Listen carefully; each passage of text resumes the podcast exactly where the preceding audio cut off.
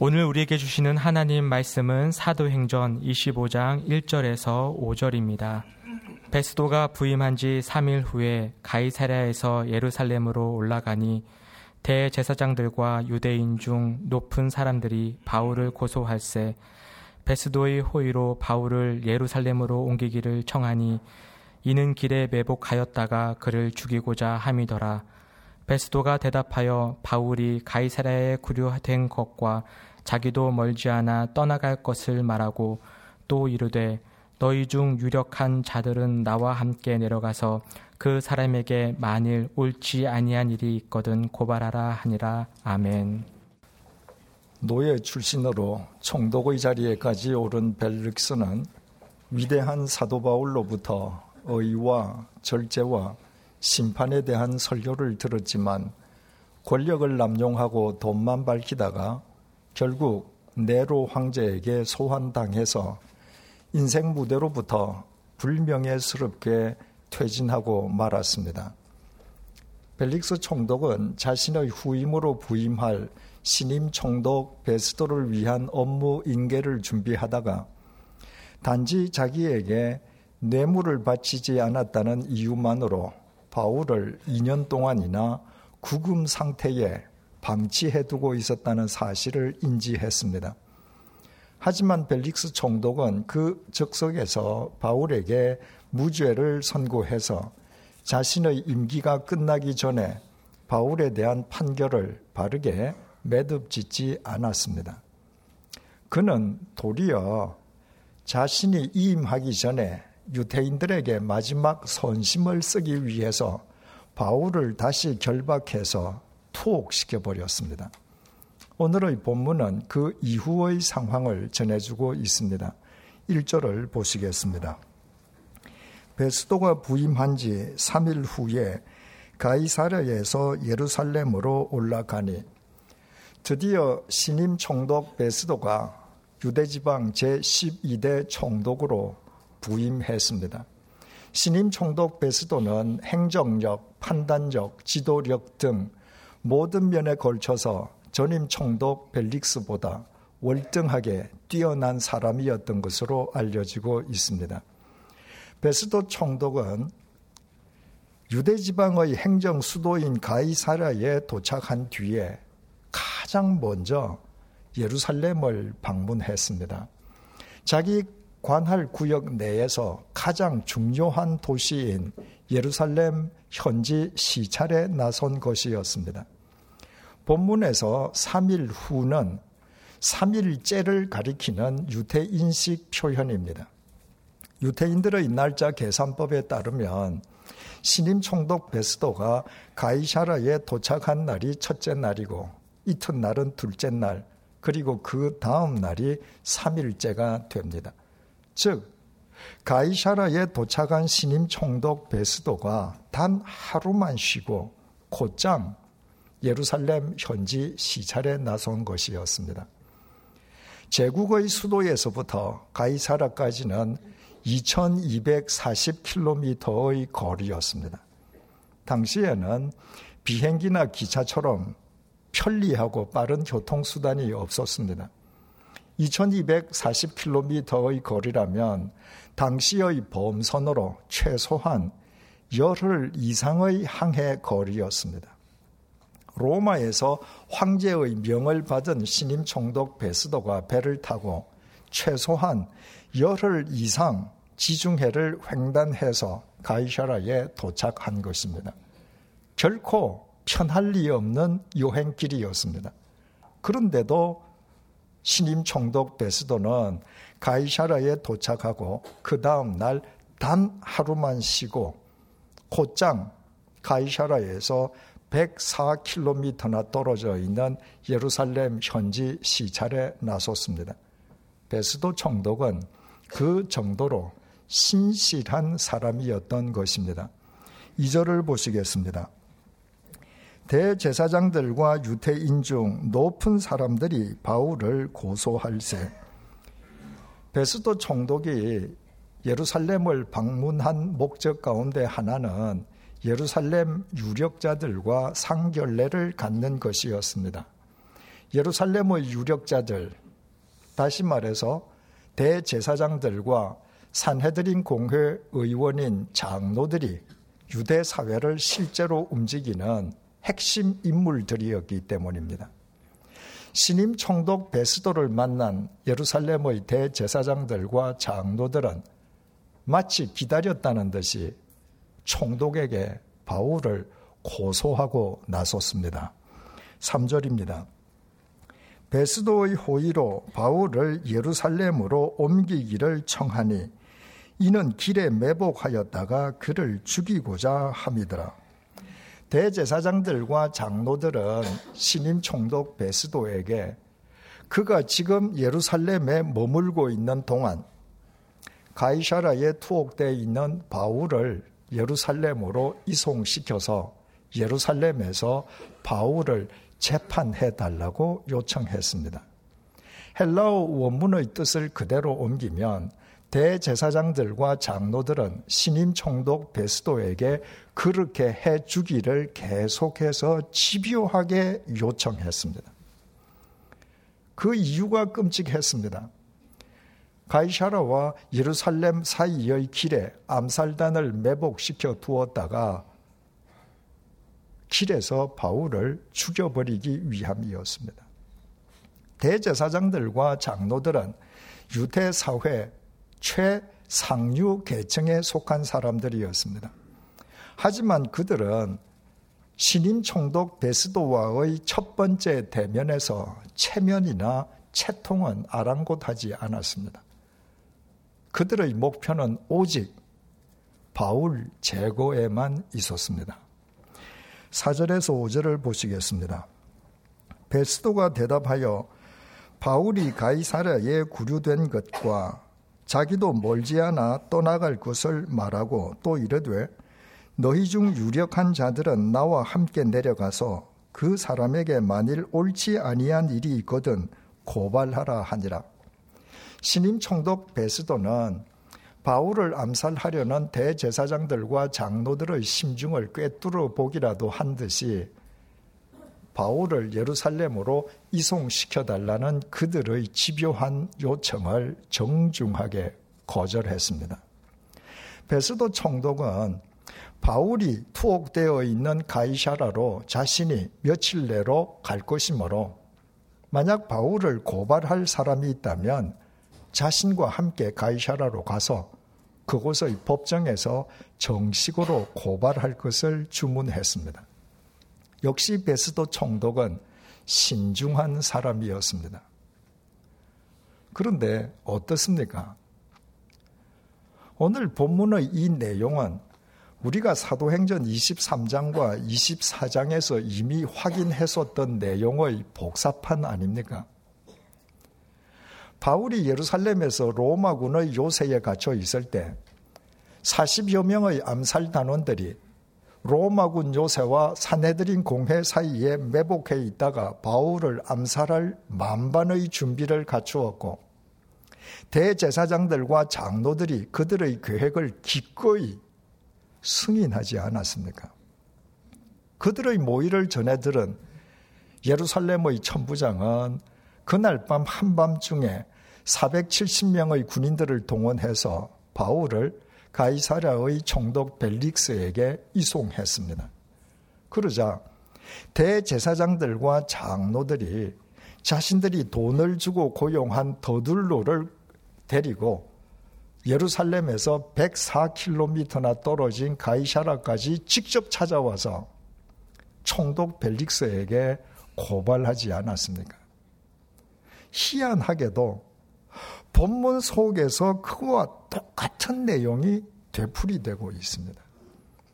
오늘의 본문은 사도행전 23장과 사도행전 24장의 내용을 되풀이해서 설명하는 내용이 아닙니다. 사도행전 23장과 24장은 전임 총독 벨릭스 시절의 내용이고 사도행전 25장 첫머리인 오늘의 본문은 신임 총독 베스도가 부임한 이후의 일입니다. 더욱이 사도행전 24장과 25장 사이에는 무려 2년의 시차가 있습니다. 그런데 2년이 경과하였는데도 불구하고 유대 사회 최상위 계층에 속해 있는 대제사장들과 장로들이 똑같이 바울을 고발하고 죽이려 하고 있습니다. 그 대제사장들과 장로들이 2년 전과 다른 사람들이었던 것도 아닙니다. 구약시대에 대제사장은 한 사람이었고, 대제사장이 죽으면 대제사장직은 장자에게 계승되었습니다. 그래서 구약 시대에는 어느 시대에든 단 한 명의 대제사장밖에 있을 수 없었습니다. 구약 어디에도 대제사장이 단수로 기록되어 있는 까닭이 거기에 있습니다. 하지만 신약 성경에는 대제사장이 단수가 아니라 대제사장들이라고 복수형으로 기록된 곳이 많습니다. 이스라엘이 로마 제국의 식민 통치를 받기 시작하면서부터 대제사장이 살아있는데도 권력자의 입맛에 따라서 대제사장이 교체되는 경우가 잦았습니다.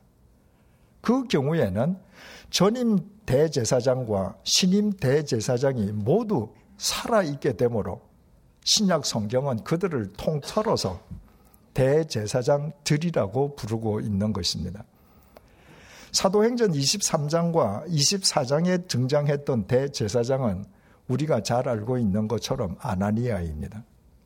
하지만 벨릭스 총독 통치 말기에 분봉왕 헤롯 아그리파 2세에 의해서 대제사장이 아나니아에서 이스마엘로 교체되어 버렸습니다. 벨릭스 총독이 부임했을 때의 대제사장은 신임 대제사장 이스마엘이었던 것입니다. 그런데 전임 대제사장 아나니아도 여전히 살아 있었으므로 본문 역시 대제사장 단수형이 아니라 복수형 대제사장들이라고 표현하고 있습니다. 2년 전에 대제사장 아나니아가 장로들과 함께 바울을 벨릭스에게 고발할 때 2년이 지나서 대제사장이 된 이스마엘은 장로들 속에 포함되어 있었고 2년이 지나서 오늘의 본문 속에서 대제사장들과 장로들이 신임 총독 베스도에게 바울을 고발할 때 전임 대제사장 아나니아는 대제사장들 속에 포함되어 있는 것입니다. 이처럼 2년이라는 긴 세월이 경과했는데도 동일한 사람들이 동일한 방법으로 동일하게 바울에게 불의를 저지르고 있습니다. 대제사장들과 장로들은 유태 사회에서 최고의 종교 지도자들이었습니다. 당시 예루살렘 성전에서는 매일 각종 제사가 드려졌습니다. 본문의 대제사장들과 장로들이 만약에 한 주간에 한 번씩만 제사를 드렸더라면 그들은 지난 2년 동안 100번의 제사를 드린 셈이 됩니다. 그들이 최고의 종교 지도자들이었던 만큼 만약에 한 주에 두 번씩 제사를 드렸더라면 지난 2년 동안 그들이 드린 제사의 횟수는 무려 200번이 됩니다. 2년 동안 대제사장들과 장로들이 그렇게 숱하게 제사를 드렸음에도 불구하고 그들의 삶에는 아무런 변화가 없었습니다. 그들은 2년 전과 똑같이 의로운 바울을 증오하고 2년 전과 똑같이 의로운 바울을 고발하고 2년 전과 똑같이 의로운 바울을 길에서 암살해 버리려고 했습니다. 대제사장들과 장로들은 2년의 시차를 두고 두 번 다 공식적으로는 로마 제국의 사법권을 가지고 있는 총독에게 바울을 고발했습니다. 하지만 실제적으로는 두 번 모두 바울을 암살단을 시켜서 길에서 암살해 버리려고 했습니다. 그것은 그들이 총독의 법정에서는 로마 제국의 실정법으로 바울에 대한 사형 판결을 이끌어낸다는 것이 불가능하다는 사실을 누구보다 잘 알고 있었기 때문입니다. 그래서 그들은 길에서 두 번 다 바울을 죽여버리기로 했습니다. 그들은 시정 잡배들이나 조폭들이 아니었습니다. 하나님을 섬기고 하나님께 제사 드리는 유태 사회 최고의 종교 지도자들이었습니다. 그들이 아무도 모르게 바울을 죽여버리려 한다는 것은 언감생심, 생각도 할 수 없는 일이었습니다. 하지만 그렇게 숱한 제사를 드리고 인연이 경과해도 바울을 죽이려는 그들의 생각에는 추호의 변함도 없었습니다. 결국 그들이 2년 동안 예루살렘 성전에서 그렇게 숱하게 드렸던 제사, 바꾸어 말해서 그들의 삶 속에 아무 변화도 수반하지 못했던 제사들은 무의미한 습관적 종교 행위에 지나지 않았습니다. 그 무의미한 습관적 종교 행위를 하나님께서 기쁘게 받으실 리도 그런 제사를 통해서 그들의 삶이 변화될 리도 만무했습니다. 구약시대의 제사는 오늘날의 예배입니다. 그렇다면 우리 자신들의 실정은 어떻습니까? 우리가 지난 2년 동안에 주일 예배만 드렸다 해도 우리는 지난 2년 동안 무려 100번의 예배를 드린 셈이 됩니다. 그 100번의 예배가 우리 각자에게 무슨 변화를 가져다 주었습니까? 혹 2년 동안 100번의 예배를 드렸음에도 불구하고 2년 전에 시기하고 미워하던 사람을 지금도 계속 미워하고 2년 전에 행하던 불의한 삶의 방식을 지금도 계속 답습하고 2년 전처럼 자신의 욕망을 위해 누군가를 해치는 일까지 여전히 서슴지 않고 반복하고 있는 것은 아닙니까? 그렇다면 우리의 예배 역시 무의미한 습관적 종교 행위에 지나지 않지 않겠습니까? 그런 예배를 2년이 아니라 20년을 더 드린다 할지라도 그 예배가 하나님과 무관할 것이면 말할 것도 없고 대체 우리에게 무슨 영적 성장과 유익을 가져다 줄 수 있겠습니까? 그런 예배를 드려서야 2년 동안 숱하게 제사를 드리고서도 변함없이 바울을 죽이려 했던 본문의 대제사장들 및 장로들과 우리 사이에 대체 무슨 차이가 있을 수 있겠습니까? 살아있는 예배는 참된 신앙생활의 시발점입니다. 예배가 살아 있어야 삶이 변화되고 이 세상 속에서 일주일의 언덕을 그리스도인답게 넘어갈 수 있는 힘을 얻을 수 있습니다. 구약 성경 레위기는 제사, 즉 예배의 책입니다. 예배의 형태와 방법은 제사를 드리던 구약 시대와 바뀌었지만 그러나 구약 시대 제사를 드릴 때의 정신은 오늘날 우리의 예배 속에서 그대로 구현되어야 합니다. 새신자반에서 배운 것처럼 레위기 1장은 모든 제사의 모본인 번제를 어떤 정신으로 드려야 하는지 잘 설명해 주고 있습니다. 번제의 특징은 재물을 남김없이 하나님 앞에서 완전히 태워버리는 것입니다. 재물을 통해서 제사 드리는 사람 자기 자신이 온전히 죽어지는 완전한 자기 부인, 자기 의탁의 제사인 것입니다. 그래서 본제는 예배의 영원한 모본입니다. 예배 자체가 곧 하나님에 대한 자기 부인이요. 자기 의탁이기 때문입니다. 번제를 드리는 사람은 반드시 흠 없는 제물을 드려야 했습니다. 제사 드리는 사람이 흠 없는 제물을 드리기 위해서는 제사를 드리기 전에 자신이 바치는 제물에 흠이 있는지 없는지 먼저 살펴야만 했습니다. 참된 번제에는 반드시 준비 과정이 선행되어야 한다는 말입니다. 예배는 준비된 마음으로 드려야 합니다. 준비된 마음으로 드려지지 않는 예배는 흠 없는 예배가 될 수 없습니다.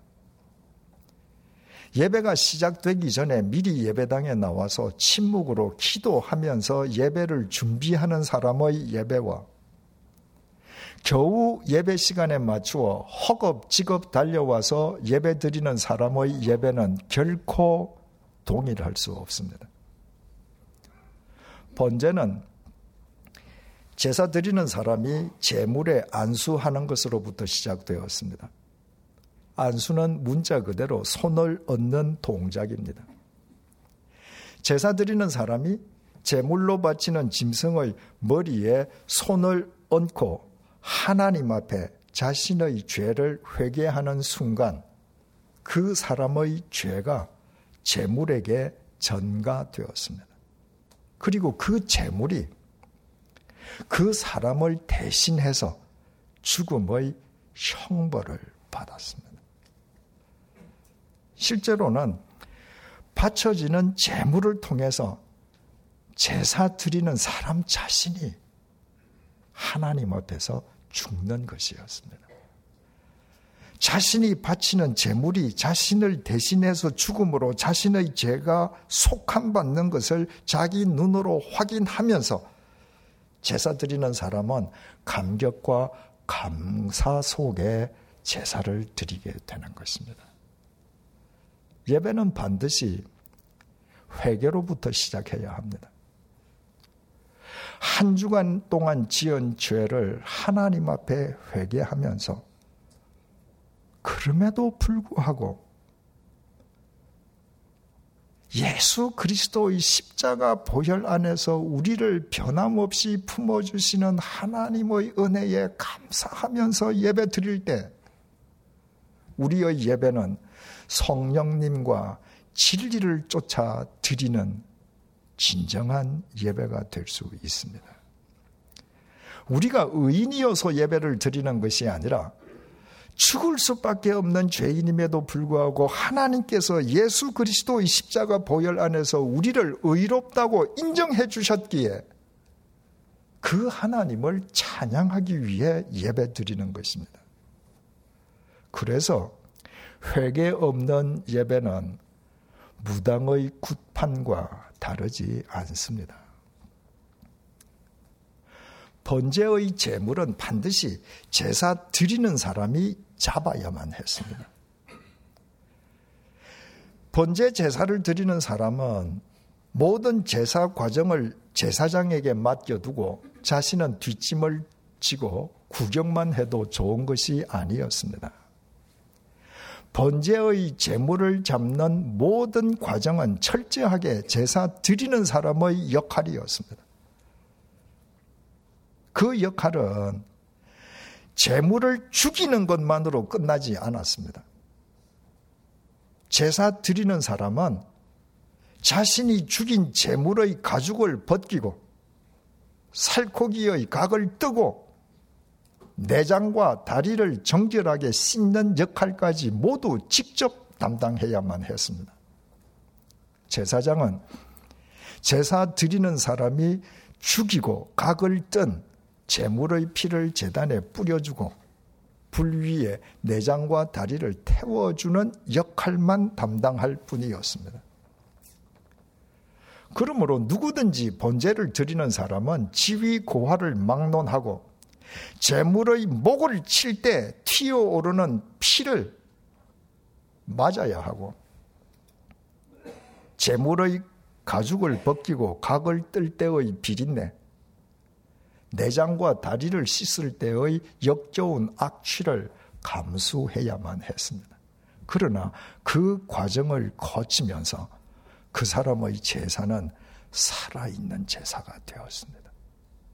하나님 앞에서 자기 목을 치는 심정으로 제물의 목을 치고 자신의 안팎을 하나님께 드리는 결단으로 제물의 살코기의 각을 뜨고 자기 사지백체를 하나님의 도구로 사용하리라는 다짐으로 내장과 다리를 씻는 과정을 통해 실제로는 제사 드리는 사람이 하나님 앞에서 죽어가는 것이었습니다. 비록 제사 드리고 집으로 돌아가는 사람의 옷이 재물의 피투성이요. 비린내와 악취가 진동한다 해도 그의 영혼은 기쁨으로 충만했을 것입니다. 재물과 함께 죽어버린 그의 심령 속에 하나님께서 주인으로 자리 잡으셨기 때문입니다. 만약 본문의 대제사장들과 장로들이 지난 2년 동안 이렇게 하나님 앞에 자신들이 철저하게 죽어짐으로 하나님께서 자신들을 지배하게 하시는 바른 제사를 드려왔더라면 2년이 지난 오늘의 본문에 그들은 또다시 바울을 변함없이 죽이려는 어리석음을 결코 범하려 하지 않았을 것입니다. 예배는 목사의 설교나 성가대의 찬양을 감상하는 시간이 아닙니다. 예배는 하나님 앞에서 자신이 죽는 시간입니다. 선포되는 하나님의 말씀 앞에서 자신의 목을 치고 자신의 심령의 각을 또 하나님께 바쳐드리는 자기 굴복과 자기 부인의 시간입니다. 그렇게 자신이 철저하게 죽어지는 예배를 통해 우리의 심령은 하나님의 말씀으로, 하나님의 생명으로, 하나님의 사랑으로, 하나님의 능력으로 충만하게 되고 하나님에 의해 삶이 변화되어 이 세상의 혼탁한 일주일의 언덕을 그 하나님을 힘입어 넘어가게 되는 것입니다. 주일 예배가 살아 있어야 일주일 내내 예배의 생활화, 생활의 예배화가 구현되게 되는 것입니다. 몇 달 전에 한 청년이 제게 보낸 편지를 당사자의 허락을 얻어서 읽어드리겠습니다. 제 결혼식을 축복해 주셔서 감사드립니다. 말씀을 통해 그리고 목사님의 설교를 통해 주님의 사랑을 깨닫고 용기를 갖고 결혼하게 되어 참 기쁩니다. 결혼을 준비하며 고민도 많았고 양가 부모님을 설득하는 일도 쉽지 않았습니다. 그러나 작년 11월 15일 주일 예배 시간에 나의 생명조차 라는 제목의 목사님 설교를 통해 경제적 어려움 가운데 주님의 은혜로 용기를 얻어 결혼하여 출산한 어느 형제의 이야기를 듣고 저 역시 큰 감동과 함께 용기를 얻어 결혼을 준비하게 되었습니다. 물론 그 당시 그 설교를 지금 제 아내도 들었고 동의해 주었습니다. 저희 부모님은 대출을 받아서라도 자존심을 세워서 결혼해야 한다고 하셨으나 저는 주어진 경제 상황에 맞게 검소하게 하고 싶었습니다. 제가 세상적인 기준을 버리고 믿음 안에서 결혼할 수 있도록 인도해 주신 주님께 그리고 주님의 도구로 쓰임 받으신 목사님께 감사드립니다. 주일 예배가 이 청년을 살렸습니다. 만약 이 청년이 세상 사람들의 눈을 의식해서 대출을 받아가면서까지 허례 허식을 쫓아서 결혼식을 올렸더라면 이 청년은 앞으로도 일평생 그렇게 살아갈 것입니다. 오직 믿음 안에서 자기 경제 형편에 맞게 검소하게 신혼 생활을 시작한 이 청년은 앞으로도 아내와 함께 주님 안에서 매사를 그렇게 반듯하게 살아갈 것입니다. 그것이 가능할 수 있었던 것은 그 청년이 작년 11월 셋째 주일 예배 시간에 선포되는 하나님의 말씀을 자기를 향한 하나님의 명령으로 받아들이고 그 말씀 앞에 굴복하고 죽었기 때문입니다. 그때 하나님께서 그 청년에게 용기를 주시고 그 청년의 삶을 직접 지배해 주셨습니다. 우리는 주일마다 동일한 공간에서 동일하게 예배를 드리고 있습니다. 그러나 우리 각자가 주일마다 어떤 예배를 드리느냐에 따라서 아무리 세월이 흘러도 변화는 커녕 오히려 심령이 돌처럼 굳어지는 본문의 대제사장들과 장로들이 될 수도 있고 로마서 12장 1절의 고백처럼 자기 삶을 하나님께 거룩한 산 제물로 드리는 바울이 될 수도 있습니다. 우리 모두 이제부터 예배를 드릴 때마다 하나님 앞에서 죽으십시다. 주일 예배를 드릴 때마다 하나님의 말씀 앞에서 온전히 굴복하고 죽음으로 우리의 삶을 바로 세워주시는 결코 짧지 않은 하나님의 손을 힘입어 매 주간의 언덕을 휘파람을 불며 넘어가십시다. 살아있는 예배는 참된 삶의 시발점입니다. 그래서 살아있는 예배가 우리를 살리고 결과적으로 이 세상을 살립니다. 기도하시겠습니다. 주님, 주일마다 예배를 드려왔는데도 왜 나의 삶에 아무런 변화가 수반되지 않았는지 오늘 그 이유를 확연하게 깨닫게 해주셔서 감사합니다. 그동안 예배를 무의미한 습관적 종교 행위처럼 여겨온 나의 무지를 용서해 주십시오. 이제부터 예배 시간에 하나님 앞에서 나의 목을 치고 나의 사지백체와 오장육부를 하나님께 드림으로 내가 온전히 죽어지게 해 주십시오.